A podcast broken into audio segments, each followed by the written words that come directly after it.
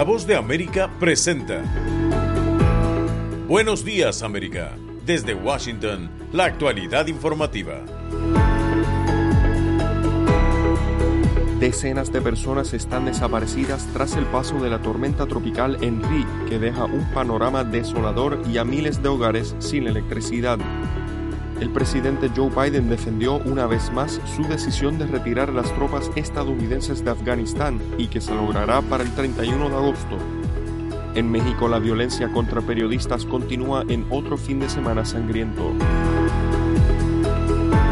Hoy es lunes 23 de agosto de 2021. Soy John F. Burnett y junto a Héctor Contreras les damos la más cordial bienvenida. Aquí comienza nuestra emisión de Buenos Días América.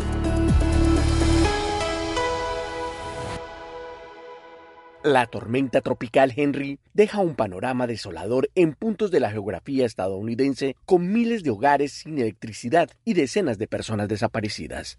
Informa Judith Martin. La depresión tropical Henry sigue avanzando lentamente en partes del sur de Nueva Inglaterra, en la costa este de Estados Unidos, y el Centro Nacional de Huracanes prevé que durante la jornada de hoy, lunes 23 de agosto, continúe produciendo fuertes lluvias e inundaciones en la zona. Henry, que tocó tierra en forma de tormenta tropical el domingo en el estado de Rhode Island, se desplazó hacia el noroeste a través de Connecticut, donde provocó numerosos daños que se extendieron hasta Nueva Jersey. Como resultado de las lluvias torrenciales, casi 150.000 hogares se quedaron sin electricidad y además inundaron carreteras y obligaron a cerrar puentes. Henry podría dejar hasta 15 centímetros de lluvia en partes de Long Island, Nueva Inglaterra, el sureste de Nueva York, Nueva Jersey y noroeste de Pensilvania, según el Centro Nacional de Huracanes. Ante este pronóstico, los gobernadores de la región de Nueva Inglaterra se mostraron preocupados, pues según aseguraron, unos pocos centímetros más de precipitación serían un factor determinante luego de un verano de lluvias récords. Así lo afirmó Ned Lamont, el gobernador de Connecticut. La mayoría de los vientos están desapareciendo, pero las lluvias nos acompañan y existe un riesgo real de descarga repentina. El suelo está tan saturado que puede inundarse con solo una pulgada de lluvia. A pesar de que el ciclón tropical Henry continúa activo, parece que la peor parte, el viento y las fuertes lluvias ya han cesado. Judith Martín Rodríguez, Voz de América.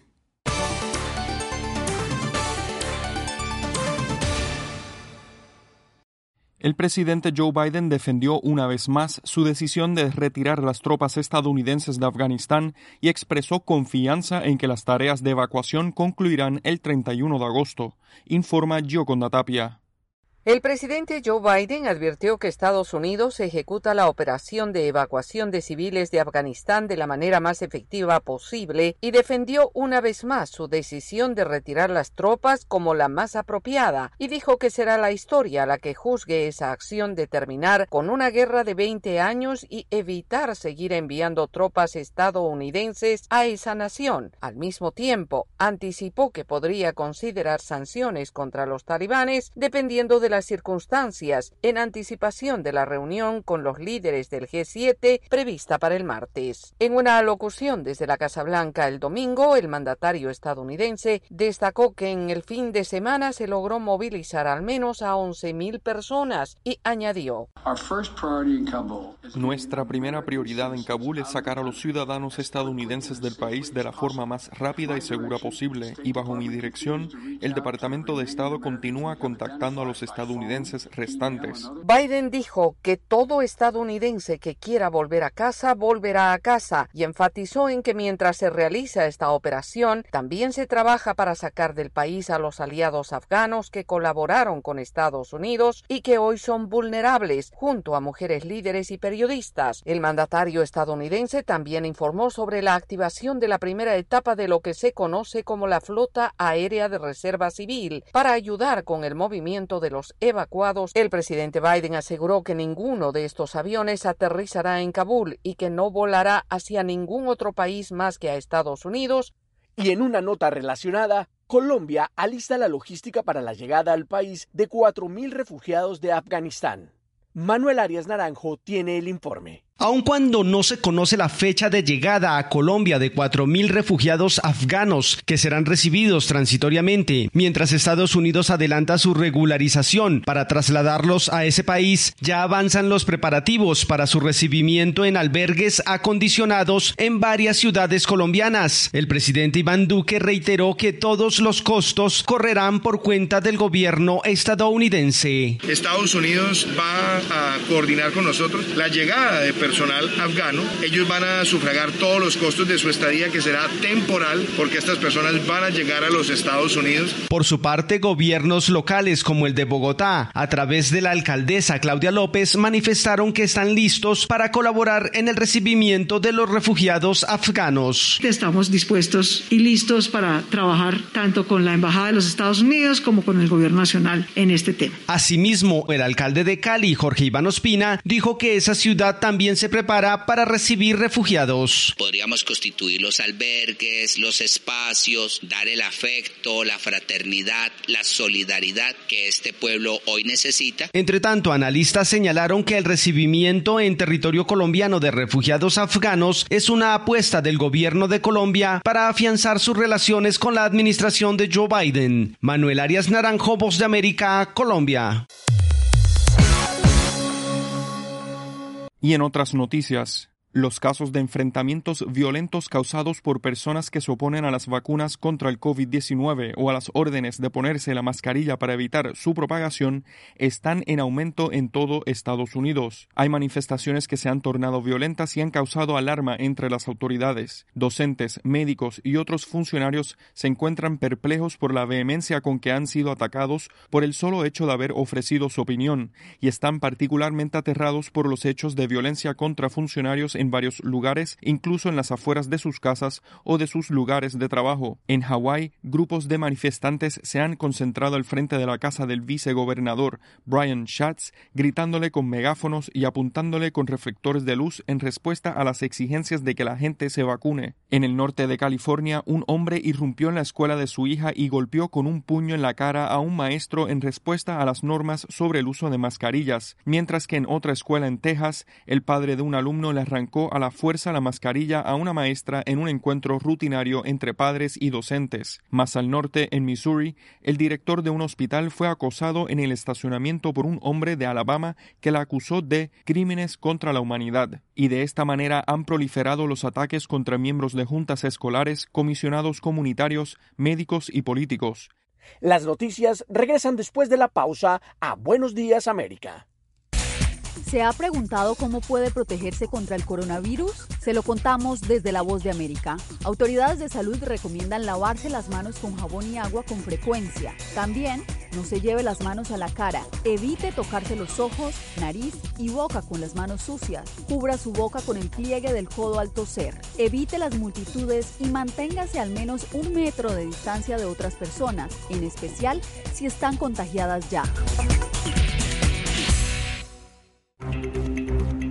Estas son las noticias. No coincide con la medida unilateral implementada por el gobierno de Estados Unidos.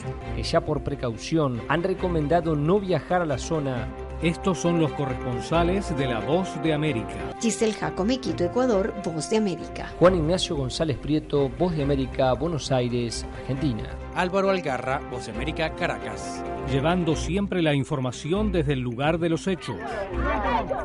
presidente! La economía de Uruguay lleva a 15 años. Fue designado con 94 votos de los 128 asambleístas que forman. Sara Pablo, Voz de América, Ciudad de México. Nerima del Reyes, Voz de América, San Salvador. La Voz de América, ofreciendo información de lo que sucede en Estados Unidos, América Latina y el mundo.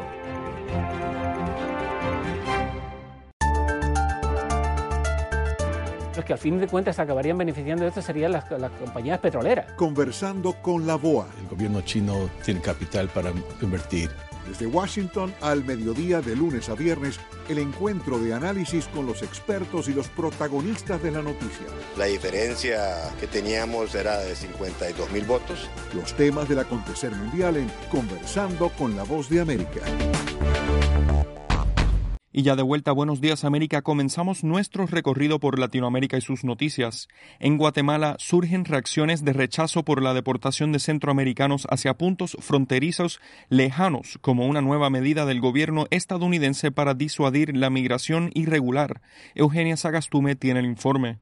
Diversas reacciones de rechazo surgen en el país ante la expulsión de migrantes centroamericanos en la frontera entre México y Guatemala, exactamente en los puntos El Ceibo y El Carmen, que se ubican en lugares lejanos donde no se tienen los protocolos adecuados para la recepción de personas deportadas. La Casa del Migrante pide acciones inmediatas a los gobiernos involucrados y su director, Mauro Berceletti, expresa. Exigimos a los estados involucrados a que cumplan con las obligaciones adquiridas en los tratados y convenios internacionales en materia de migración, asilo y refugio. Por su parte, el secretario del Consejo Nacional de Atención al Migrante con Amigua, Raúl Berríos, reitera que la nueva modalidad de deportaciones fue sorpresiva para Guatemala y aunque respetan la soberanía de Estados Unidos, piden que se retome el envío de migrantes hacia las fronteras donde se tienen las condiciones adecuadas para recibirlos. Nosotros estamos dispuestos a darle la mejor asistencia, pero por esa frontera se dificulta brindar una atención adecuada. Mientras el analista Fernando Castro asegura que esta medida viola los derechos de los migrantes. Atenta contra los derechos humanos de las personas migrantes. Vienen muchos de los que son menores, que es el sector más vulnerable de la migración, lo cual realmente debe corregirse inmediatamente. Castro reiteró que las fronteras de Estados Unidos no están abiertas para evitar que más personas paguen grandes cantidades de dinero para llegar a la frontera y sean enviados de regreso, como ha sucedido en los últimos días. Eugenia Sagastume, Voz de América, Guatemala. Y en México, la violencia contra periodistas continúa y este fin de semana fue sepultado Jacinto Romero, comunicador asesinado en el estado de Veracruz.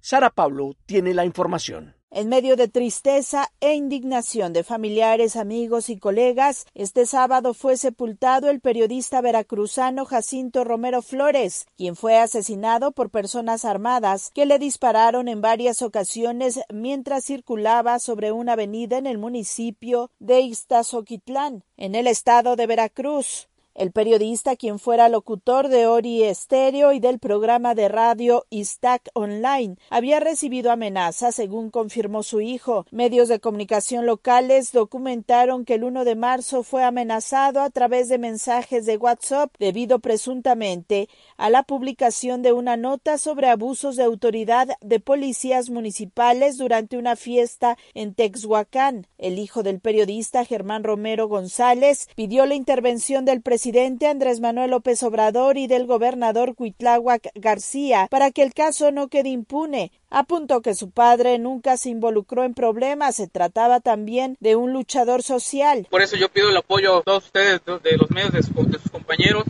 para que hagan llegar este mensaje no solamente al gobernador de Veracruz, García, sino también al presidente de la, de la República Mexicana, Andrés Manuel López Obrador. De acuerdo con la organización no gubernamental Artículo 19, con el homicidio de Jacinto se alcanza una cifra de 22 asesinatos de periodistas en lo que va del sexenio del presidente Andrés Manuel López Obrador. Sara Pablo, Voz de América, Ciudad de México. Escuchan Buenos Días América desde la Voz de América en Washington. La situación jurídica y de salud de la expresidenta de Bolivia, Janine Áñez, es un tema que preocupa a opositores y organismos internacionales.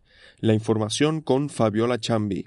En las últimas horas, líderes de oposición, activistas de derechos humanos y algunos organismos internacionales se pronunciaron sobre la situación de la expresidenta interina de Bolivia, Janine Áñez, luego del intento de suicidio ocurrido el sábado y que obligó a su internación en un hospital. A través de las redes sociales, la Unión Europea y la Embajada de Estados Unidos en Bolivia expresaron su preocupación por este hecho, y el domingo dos representantes de Naciones Unidas para los Derechos Humanos visitaron a la exmandataria en un penal en La Paz, donde permanece en prisión preventiva por más de cinco meses. Carolina Rivera, hija de la expresidenta Áñez, habló sobre la salud de su madre. Y hasta el día de hoy no tengo el informe médico ni el historial clínico de mi madre. Estoy muy angustiada porque mi madre está muy delicada. Mi preocupación es que ella esté bien. Yo la quiero viva. Según informaron familiares de la exmandataria, los médicos realizaron algunas suturas en el brazo para atender sus lesiones, pero el gobierno aseguró que solo fueron pequeños rasguños y el comandante de la policía dijo que Áñez solo pretendía llamar la atención. El director del régimen penitenciario, Juan Carlos Limpias, informó informó que la salud de la exmandataria es estable. Informamos categóricamente que su estado de salud es totalmente estable, pero en el tema anímico, el trabajo que estamos coordinando con la familia para ir acompañando esta recuperación. Por otro lado, parlamentarios de oposición reclamaron la negativa de las autoridades para ingresar al penal y comprobar el estado de salud de la exmandataria. Y la diputada de Creemos, Laura Rojas, destacó. Estamos pidiendo como autoridades en nuestro rol fiscalizador es que nos permitan hacer nuestro trabajo. La representación de las Naciones Unidas en Bolivia, luego de visitar a la exmandataria en la cárcel, recomendó que las autoridades penitenciarias implementen estrategias integrales de atención y prevención de autolesión y suicidio para resguardar la vida, integridad y salud de las personas bajo custodia. Fabiola Chambi, Voz de América, Bolivia. Y en Venezuela, un informe alerta que los ataques contra mujeres en espacios digitales son una forma de violencia de género. Carolina Alcalde tiene los detalles. Un informe sobre violencia digital de género contra las mujeres en Venezuela, elaborado por la organización no gubernamental Espacio Público, revela que se trata de un problema estructural que afecta especialmente a las mujeres con perfil público, entre ellas activistas, defensoras de derechos humanos y periodistas. Ricardo Rosales, investigador de Espacio Público, sostiene que muchos de los ataques buscan desacreditar la participación de la mujer en el escenario público y plantea que en un país como Venezuela, donde no existe protección por parte del Estado, es necesario fortalecer la alfabetización digital y la seguridad digital y personal. Un paradigma de tolerancia, digamos, es decir, como un asunto de, de, las redes sociales o de los espacios digitales, como algo particular, cuando se está invisibilizando que es un problema de derechos humanos. Y es un problema esencialmente de igualdad y de libertad de expresión. Fernanda Vanegas, especialista en derechos humanos de las mujeres e igualdad de género, resaltó la importancia de entender que la violencia en línea contra las mujeres es una forma de violencia de género invisibilizada e incomprendida la digitalización, digamos, el proceso de digitalización, el desarrollo de las nuevas tecnologías y de las conductas y actitudes que tenemos en este espacio ha ido más rápido que lo que los sistemas legales o penales o las prácticas de protección y de prevención en materia de derechos humanos han ido. Y ahí hay un desfase, hay un desfase entre esta rapidez. El informe sugiere al Estado venezolano implementar sus obligaciones positivas en materia de igualdad y libertad de expresión en relación con la violencia digital mediante acciones integrales de prevención y formación para educar y promover el respeto a la diversidad. Carolina Alcalde, Voz de América, Caracas. El gobierno de Nicaragua busca desaparecer otras 15 organizaciones sociales en el país. Desde Managua informa Daliana Ocaña. El gobierno del presidente Daniel Ortega, a través del Ministerio de Gobernación, solicitó a la Asamblea Nacional de Nicaragua la cancelación de la personalidad jurídica de otras 15 organizaciones no gubernamentales, con lo que se elevarían a 49 las entidades locales ilegalizadas desde que estalló la crisis sociopolítica en el país. La directora del Departamento de Registro y Control de Asociaciones del Ministerio de Gobernación, Frania Urey Blandón, remitió al Parlamento un informe en el que se expresa la solicitud de anular las organizaciones sociales de debido a que las mismas han incumplido con sus obligaciones legales y así lo explicó Alejandro Mejía Ferretti, tercer secretario de este poder del Estado. Han reportado al ente regulador sus estados financieros desde hace varios años con sus desgloses detallados, ingresos, egresos. Entre las organizaciones afectadas se encuentran el Instituto Nicaragüense de Investigación y Educación Popular, Asociación Soya de Nicaragua, Acción Médica Cristiana y la Federación Red Nicaragüense por la Democracia y el Desarrollo Local, un organismo que ha sufrido sufrido los embates del gobierno sandinista desde el año 2018. Gonzalo Carrión del colectivo de derechos humanos de Nicaragua Nunca Más dijo a La Voz de América que las acciones del Ministerio de Gobernación son parte de la represión del Estado. Un máximo, un máximo e ilimitada opresión al derecho de asociación, al derecho de participación política, al derecho de expresión, a, a todas las libertades. Entre las entidades afectadas también está la Fundación Mejía Godoy de los hermanos Mejía Godoy. Desde diciembre de 2018, el gobierno de Nicaragua ha cerrado al menos 34 organizaciones no gubernamentales. Taliano Caña, Voz de América, Nicaragua. Están en sintonía de Buenos Días América. Hacemos una pausa y ya volvemos. Estas son las noticias. A tempranas horas de la mañana, acompañado por sus aliados políticos, el presidente... No coincide con la medida unilateral implementada por el gobierno de Estados Unidos. Que ya por precaución han recomendado no viajar a la zona Estos son los corresponsales de la Voz de América.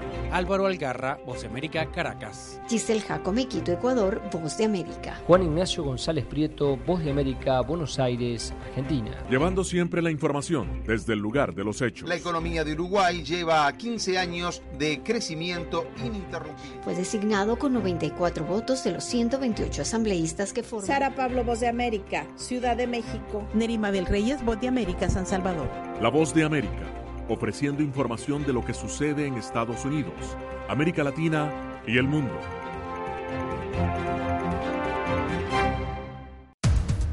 Los acontecimientos de Estados Unidos, América Latina y el mundo en 30 minutos.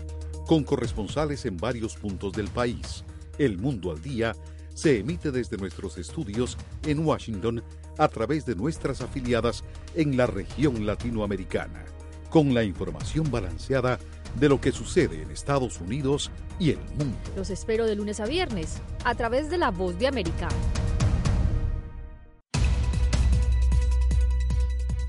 ¿Qué tal amigos? Les saluda Henry Llanos para invitarlos a escuchar Deportivo Internacional.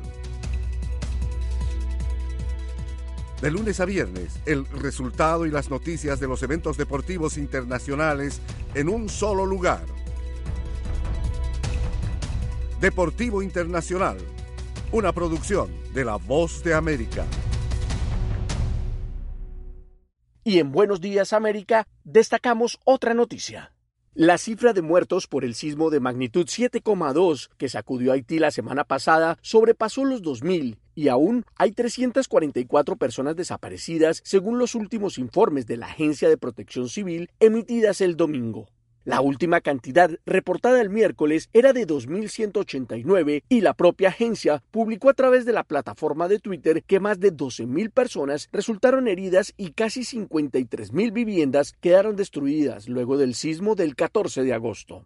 Mientras tanto, las operaciones de ayuda se amplían en la nación, pero las autoridades batallan con la inseguridad en los centros de distribución. Las pandillas han asaltado camionetas y muchedumbres desesperadas se han peleado por paquetes de comida. Por su parte, la organización estadounidense de ayuda Samaritan Sports abrió el sábado un hospital de campo.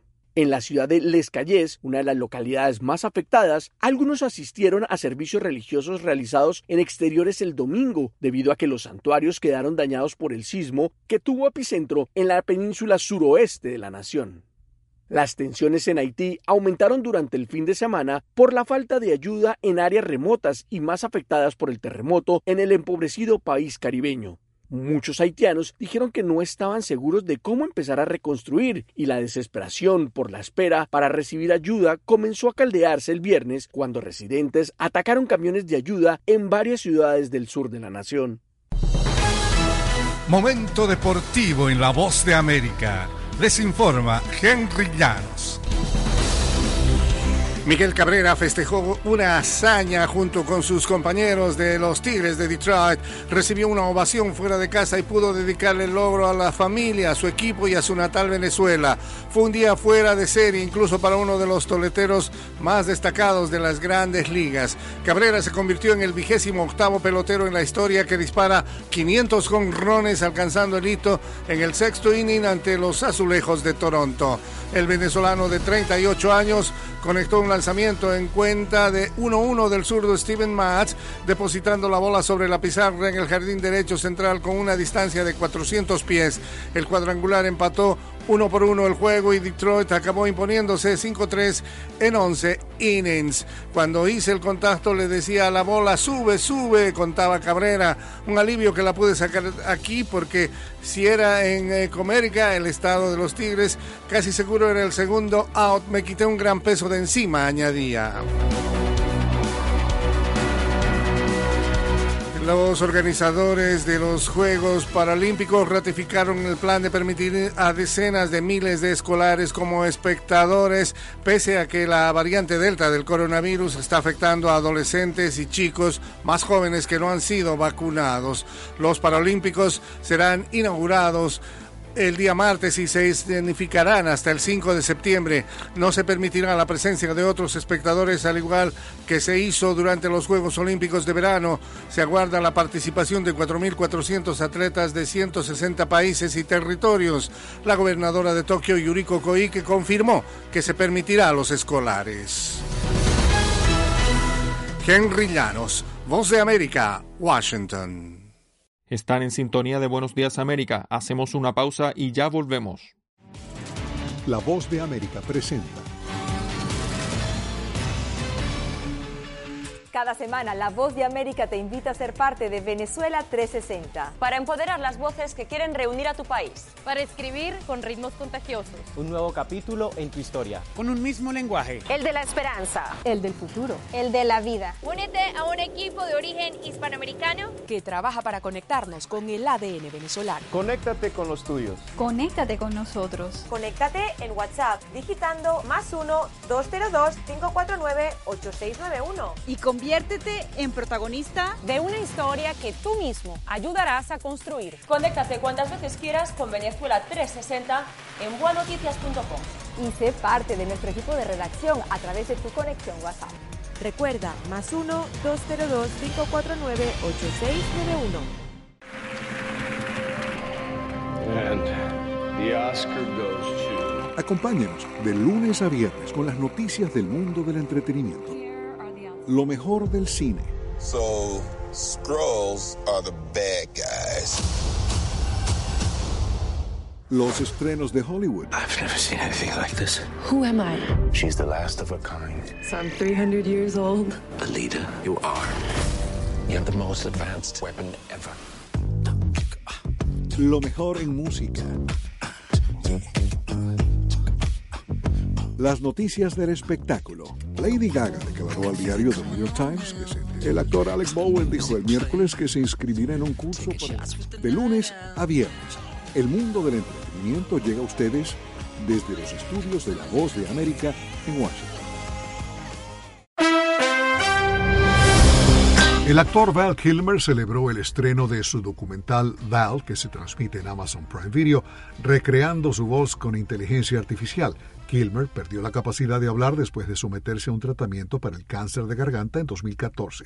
La recreación de la voz de Kilmer se realizó después de que hiciera Val y no aparece en el documental. La voz del hijo de Kilmer, el actor de Palo Alto Jack Kilmer, aparece en el documental para narrar las palabras de su padre. Val Kilmer aparece junto a Tom Cruise en Top Gun Maverick, que se estrenará en los cines el 19 de noviembre. En una nueva entrevista, Stevie Nicks de Fleetwood Mac mencionó que consideraría que se hiciera una película sobre su vida y una autobiografía también.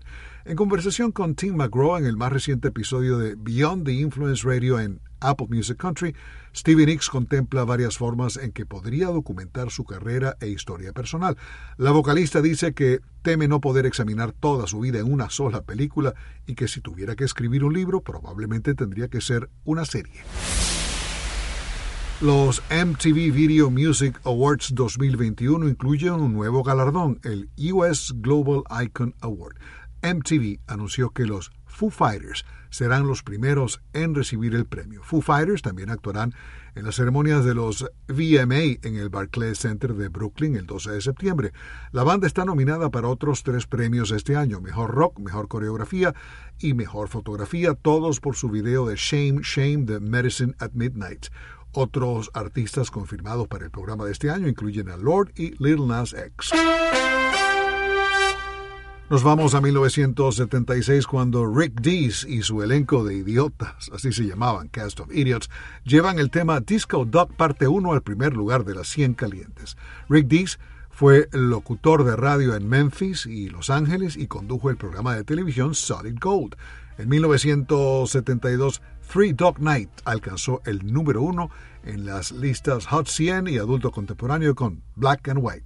Y en 1976, Chicago alcanza el primer lugar de las listas Hot 100 y adulto contemporáneo con If You Leave Me Now. La canción, escrita por Peter Cetera, fue certificada platino y le valió a Chicago un Grammy a Mejor Grupo Vocal Pop. En 2016, Chicago fue incluido en el Salón de la Fama del Rock and Roll. Alejandro Escalona, Voz de América.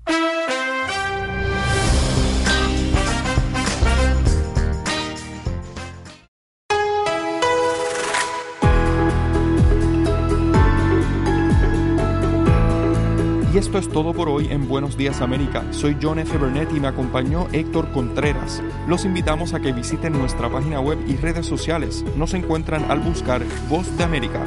Que tengan buen día.